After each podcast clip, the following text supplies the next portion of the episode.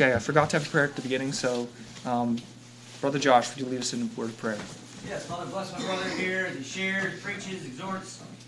Uh, help us to, uh, as always, be doers of the word and not forgetful hearers. Uh, please, uh, bless the rest of the uh, time in this assembly and help us to bless you as we go forth. Be changed for the better. Pray this in Jesus' name. Amen. Amen. Take a drink of water if somebody wants to get one up here.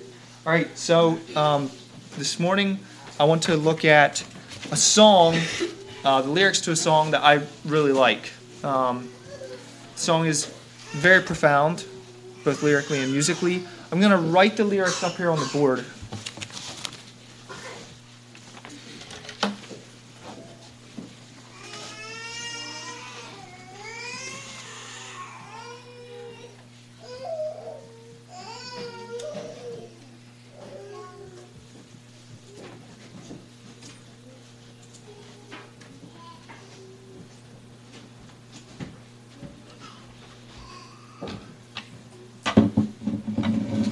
Okay, so that's the first line. Thank you.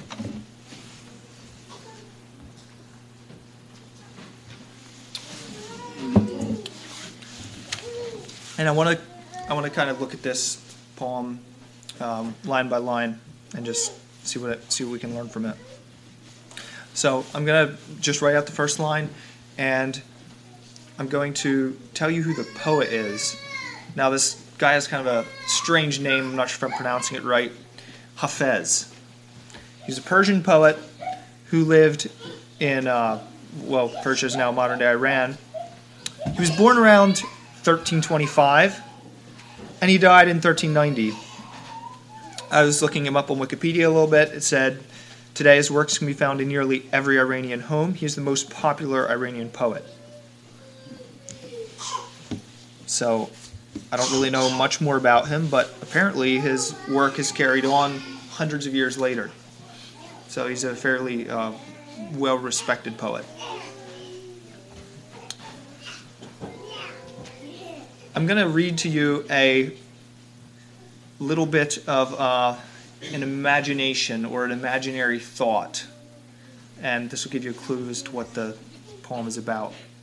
It is a hot summer day, and the sun is bearing down its last rays of warmth, although nobody knows this. You're outside when the sun turns off. You're wearing sunglasses and quickly take them off. You realize that you're not blind since all the streetlights have come on.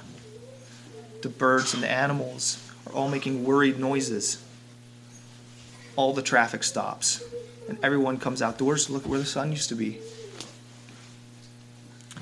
It takes a minute for everyone to realize what has happened. The sun has turned off. Time has ended. Mass panic ensues as the implications of what has happened sinks into your mind. There's probably three months or less left to live. The atmosphere will reach zero degrees in about 83 days. That's some speculation, but something around there. All the wildlife will have died as the t- entire ecosystem will have begun a precipitous decline. The sun looks eagerly, expectantly at the earth but no light is forthcoming. It was waiting for the earth to repay the large debt that it owes. For thousands of years, the sun has freely blessed earth with its warmth, but not anymore. It wants the energy back. Gives you a little clue as to what the poem is about. I'm going to read to you Genesis 8:21. The Lord smelled a sweet savor, and the Lord said in his heart, I will not again curse the ground any more for man's sake for the imagination of man's heart is evil from his youth. Neither will I again smite any more every living thing as I have done. While the earth remains seed time and harvest, cold and heat, summer and winter, and day and night shall not cease. So we don't have to be terrified about this imaginary thought of the sun just stopping shining and wanting its large debt repaid, because God promised, um, made this promise in 822 that He's going to not allow that to happen until he says it is time. It's one reason we don't have to be overly concerned about climate change. God has promised he will ensure the proper function of the earth to its destruction. Life on earth is not some mere accident. So God is going to look out and protect us. So I want to look at this uh, first line of the poem. I want to focus on the word time, even after all this time. So what is what is time? Well, it can be considered the fourth dimension. So we have three dimensions we're familiar with, but often if you're talking scientifically, um, time would be considered the fourth dimension. It's an abstract concept that is integral to our function in the universe. It appears to move in a linear direction and apparently cannot be reversed unless you read science fiction. But anyway, so much for that. It can be dilated or stretched, though. How do we mark time? Well, we use the sun. The subjects of light and time are intertwined. This is a very basic observation, but it has profound implications, especially when consider, considering the theory of relativity. So everybody knows we use calendars and we use um, clocks, and they all are based on the solar system time. The, the, the moon even can be used to mark time. But light and time are connected from the very beginning. Genesis talks about that. God said that light is going to divide the day from the night, and that was time. So now I'm going to write uh, the next line of the poem.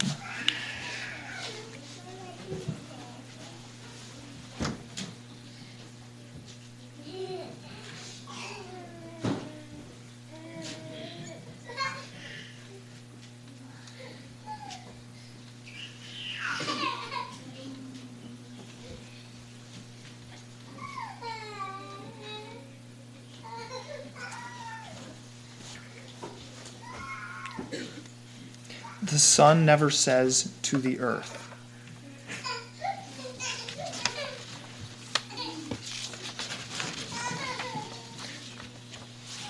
Underwrite the next one.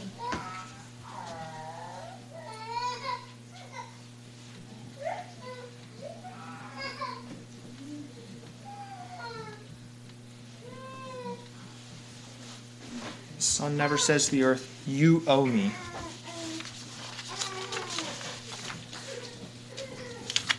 So we thought a little bit about how what it might be like if the sun said to the earth, "You owe me." It'd be disastrous. We'd all die. So what might the sun symbolize in this poem? There's a lot of different ways you can interpret poetry, um, works of literature. So I'm going to think about it from maybe a little different angles. But the first way I'd like to think about is the sun is a source of light. And of course, light is critical for life. Light in the spiritual sense is also critical for life. I'm going to read John 1, verses 4 to 9, which we studied recently. This is talking about Jesus. In him was life, and the life was the light of men. And the light shineth in the darkness, and the darkness comprehendeth it not there was a man sent from God, his name was John. The same came for a witness to bear witness of that light, and that all men through him might believe. He was not that light, but was sent to bear witness of that light. That was the true light, which lighteth every man that cometh into the world. So Jesus is obviously the source of life for us spiritually, because he is the light of the world. So that's one aspect we can consider what the sun might symbolize. Um, light is a source of information. It tells us new things. So if it's dark, obviously you, you aren't receiving the information about what objects are around you, and you're going to stumble into something maybe or hurt yourself. Same spiritually. If you don't have the light of Jesus to shine around you, or you aren't, if you don't have Jesus to illuminate for you the spiritual landscape, you will end up in error and hurt yourself. So, another way we could consider this line is the sun might also represent you, because we are all divine to some extent. God created each of us in the image of God, which is why we are all important. Um, we all can shine the light of Jesus on the earth. Also, in your relationships, the energy you radiate can bring out the color in the people around you. It can light up their life um, we actually say that like to somebody you light up my life or it's a very r- common romantic theme like you light up my life. It's it's a it's actually something we say. So we think about light in that in that way. Is your life so full of love that you are just looking for places to expend that energy? Does Jesus fill you with love for even the undeserving? If, if Jesus really fills us, I believe that we're going to be looking for people to love and looking to show his love to other people.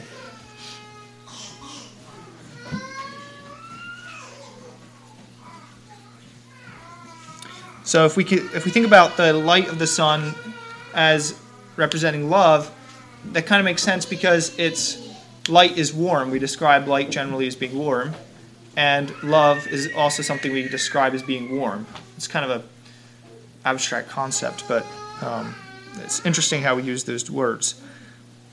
It is important to expend our energy of love on other people. If the sun had no place to shine, it would have no purpose. And likewise, we have to expend our love on other people, or there would be no reason for us to have the love. When someone dies, we say that they leave a hole in our life. It's because the love we were expending for them needs somewhere to go now.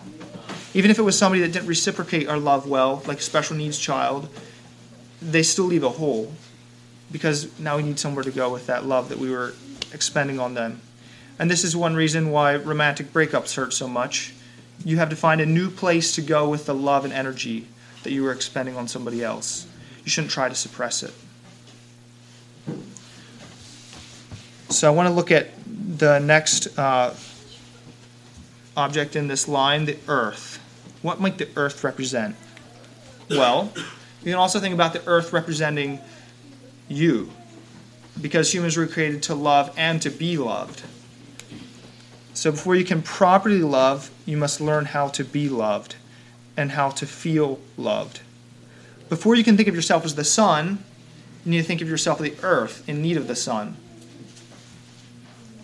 Recently, I was listening to again um, Donald Miller's book, Blue Like Jazz, and he talks about he was in a uh, romantic relationship and he just wasn't, it wasn't going right for him and he wasn't sure what was wrong. But finally, his girlfriend told him, the problem with you is that you don't know how to feel love. You don't know how to accept my love that I'm giving you. And that was true. They would have worked through that and move on. But in order to have proper relationships and to love other people, you have to first know how to feel love and to be loved.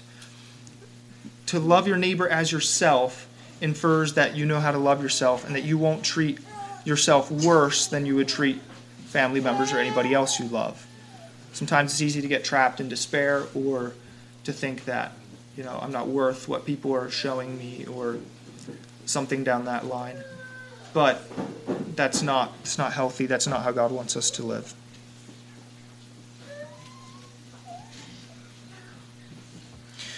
So what else might the earth symbolize? Well, the earth is receiving the light of the sun, and obviously it's a vast consumer of energy. In fact, if you think about the fossil fuels, the plant life, animal kingdom, almost all the energy comes from the sun. Everything comes from the sun. At some point, it, it did. Like the fossil fuels, obviously that was um, old vegetation and animals, but the earth is a fallen place where things are in a constant state of decay and regeneration. The regeneration be, happens because of the light. So if, if obviously if the sun wasn't shining, nothing would regenerate and it would quickly die. But we need that light. We need the love to keep regenerating and to keep regenerating those around us.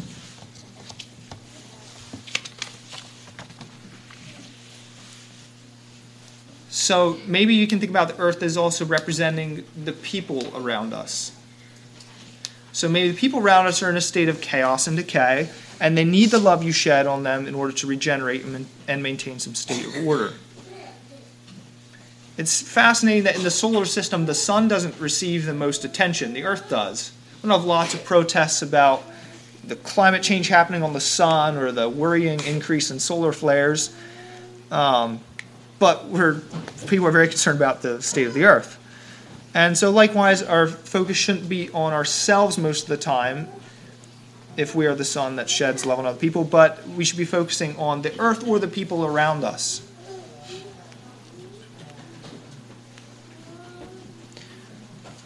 Now I want to look at the line, You owe me. So, why doesn't the sun demand that its debt be repaid from the earth.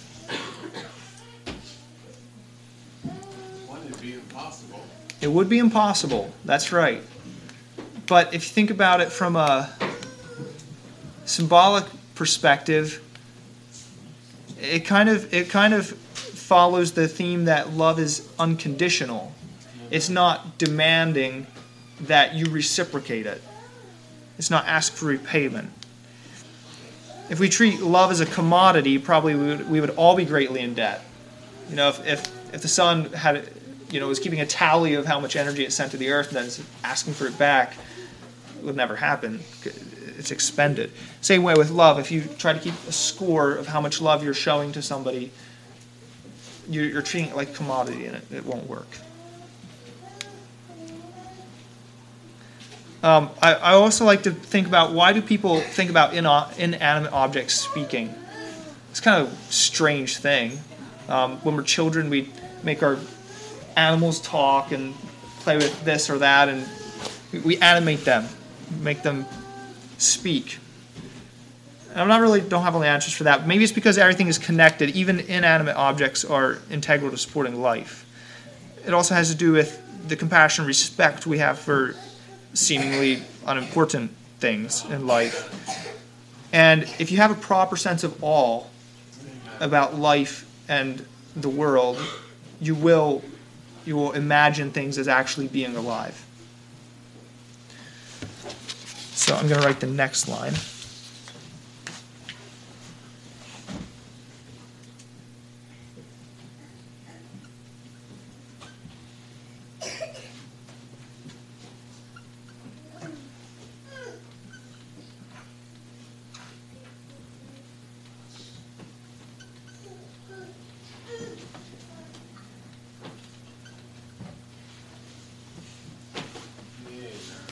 Even after all this time, the sun never says to the earth, You owe me.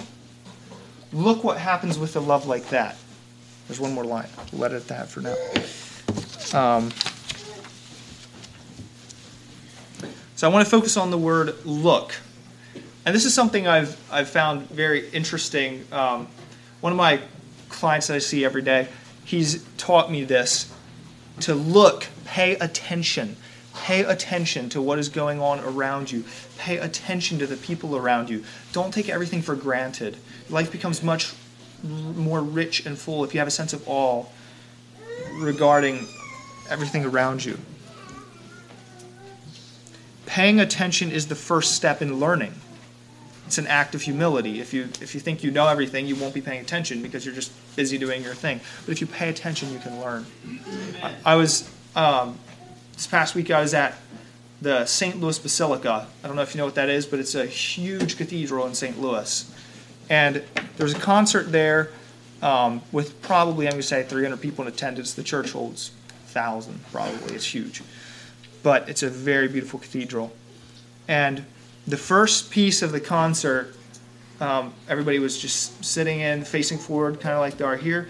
But the choir is standing behind all the audience. So you can't see any, you can't see the people who are singing.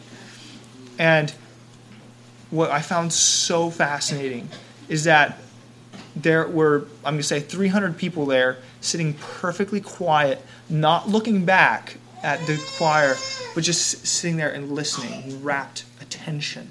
They're paying attention to what they're hearing. Obviously, you can't do that all the time, pay attention to everything because there's lots of things demanding your attention.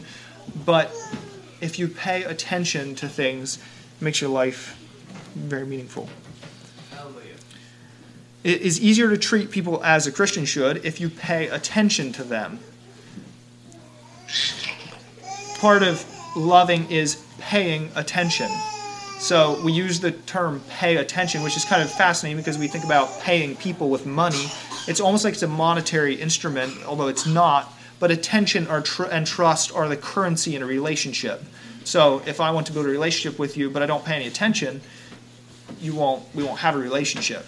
It's it's a kind of like a transaction. We pay attention to each other. Paying attention takes time. It's a sacrifice. And now I'm going to write the last line of the poem.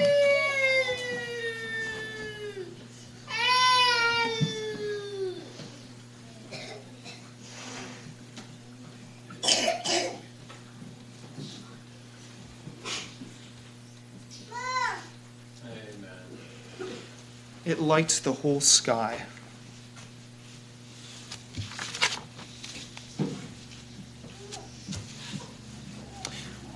Matthew 5, 14 16. You are the light of the world. A city that is set on a hill cannot be hid. Neither do men light a candle and put it under a bushel, but on a candlestick, and it giveth light to all that are in the house. Let your light so shine before men that they may see your good works and glorify your Father which is in heaven. The sun doesn't light just one country, state, city, but it lights the whole sky. Similarly, a kind deed, compassion, or righteousness might light the whole world. Jesus is the ultimate manifestation of someone whose deeds impacted the whole world. He's the most perfect man, and because of because he was so perfect, and for other reasons too, but if you think about it from this perspective, he's so perfect that his his his actions, his words continue throughout time and, and always will. It's like you can think about lighting the whole sky. We don't know the future or the ripple effect our actions and words will have. Long after people forget our name, maybe our words or our deeds will live on. It isn't it is the outliers who save society. So if you think about um, Abraham or Noah, they saved society, Right. but they were not the norm in, in their in their world. It's it's the outlying people who have who saved the society. It is the nameless Irish monks, the Bonhoeffers, the righteous Gentiles that saved the world. The righteousness of one person can affect the course of history. So I want to just um, look very briefly. How many of you know about the Irish monks as far as saving civilization goes? Maybe a little bit? All right, so we don't think about the Irish as conquering the world and taking over. They're not the Neapolitans and the uh, Alexander the Great. But there's a really interesting time in history that occurred in the 5th, 6th century. I'm going to read to you um, a portion of an article that I found online by Ben House. Kenneth Clark wrote, It is hard to believe that for quite a long time, almost a hundred years, Western Christianity survived by clinging to places like Skellig Michael, rising 700 feet out of the sea. Skellig Michael is a rocky island located off the southwestern coast of Ireland. It was one of the early outposts of Irish Christians, who in the 5th and 6th centuries rescued European civilization. This took place in a time when the old order and power of the Roman Empire had completely disintegrated, and when illiterate, pagan, barbaric hordes who were devoid of understanding and the Greco Roman heritage were rearranging Europe. While Greece lay in ruins and Rome was being plundered and pillaged, the best of the accomplishments were preserved only in books. But books too are perishable. Great libraries, like that of Alexandria, were vulnerable to destruction, and with the destruction of books, the knowledge thought, and poetry of whole cultures were subject to extinction. Two things were done primarily by the Irish during the 5th and 6th centuries. First, they carefully copied and preserved the books that fell into their hands. Latin literature would have been lost without the Irish. Furthermore, as Cahill points out, there would have been they would have perished in the West not only the literacy but all the habits uh, of mind that encouraged thought. Second, they established monasteries all over Europe that were devoted to preaching, teaching, and ministering to the local populations. These two activities pointed out the way for Christians to take dominion over the future. So, to sum it up, basically, there was a period of history where the Roman Empire was collapsing, and there was a bunch of basically uh, German tribes and people from Mongolia. I forget, I don't have my history all straight, but they were all running around destroying everything. Europe was chaotic, and Roman Empire collapsed. There's no central power anymore, and all the the knowledge was lost. Like all the scientific advances, all the the languages would have been completely lost were it not for the Irish who managed to save some of the books from Alexandria and a couple other places that preserved throughout the Dark Ages until closer to the Age of Enlightenment. People started reading and remembering and learning things that had been forgotten. obviously, we still don't know all the secrets of the Romans or the ancient Egyptians, but um, that's not, I'm not going to cover that here. So, another example of, of, that's an example of people who we don't know their names, we don't know anything about them, but their actions significantly influenced the course of history. Um, and I want to talk a little bit about the righteous Gentiles. So, when I'm using this term in the context of um, from a Jewish perspective, so in the uh, Holocaust Museum in, in uh, Israel, there is a whole garden and monuments, various places for the righteous Gentiles. Those are people that the Jews consider righteous and maybe on a moral plane equal with them because of their actions during the Holocaust. I'm going to read a little bit from a Jewish website. I, I printed off some things that they had to say. In a world of total moral collapse, there was a small minority who mustered extraordinary courage to uphold human values. Those were the righteous among the nations. They stand in stark contrast to the mainstream of indifference and hostility that pre- prevailed during the Holocaust. Contrary to the general trend, these rescuers regarded the Jews as fellow human beings who came within the bounds of their universal obligation. Faced with Jews knocking on their door, bystanders were often faced with the need to make an instant decision. There was usually an instinctive human gesture taken on the spur of the moment and only then to be followed by a moral choice.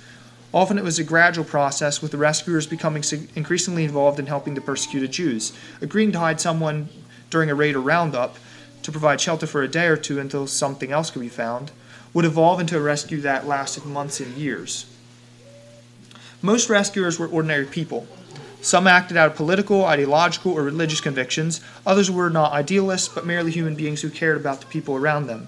In many cases, they never planned to become rescuers and were totally unprepared for the moment in which they had to make such a far reaching decision. They're ordinary human beings. It's precisely their humanity that touches us and should serve as a model. I'm going to skip uh, long, but basically, they, they, they went through and cataloged the people that they knew who had helped them, and is just completely diverse. There's, there's not a lot of, let's say, occupational skills that you know everybody had or they did find a couple of characteristics, though, that all of the rescuers had. Scholars have attempted to trace the characteristics of these righteous share and to identify those who were more likely to extend help to the Jews or a persecuted person. Some claim that the righteous are a diverse group, and the only common denominator are the humanity and courage they displayed by standing up for the moral principles. Um, by comparing and contrasting rescuers and bystanders during the Holocaust, they pointed out that those who intervened were distinguished by characteristics such as empathy and a sense of connection of separateness, individuality, or marginality. The rescuers' independence enabled them to act against the accepted conventions and beliefs. So I had this interesting thought that if you're just in the mainstream world and you're just one of many, you're not going to take any special action. But if you're separate, there's a much higher chance bystanders were the rule, rescuers were the exception. However difficult and frightening the fact that some found the courage to become rescuers demonstrates that some freedom of choice existed and that saving Jews was not beyond the capacity of ordinary people throughout occupied Europe. So I don't think I have time to read through a lot more of this, although I'd love to, um, because I'm very passionate about that subject. Um, so I think, um, and I mentioned Bonhoeffer earlier, but uh, he was uh, Lutheran monk, I believe he was, that opposed the Nazi regime from its very outset. So, what does all this mean? It means that if you are the sun, you can light the earth unconditionally and freely, and your unconditional love might actually light someone's whole sky. And maybe a, a light to the whole generation or those around you when you die and figuratively the sun goes out, maybe people will say, You lit my whole sky. I just want to um, read in closing Revelation 21.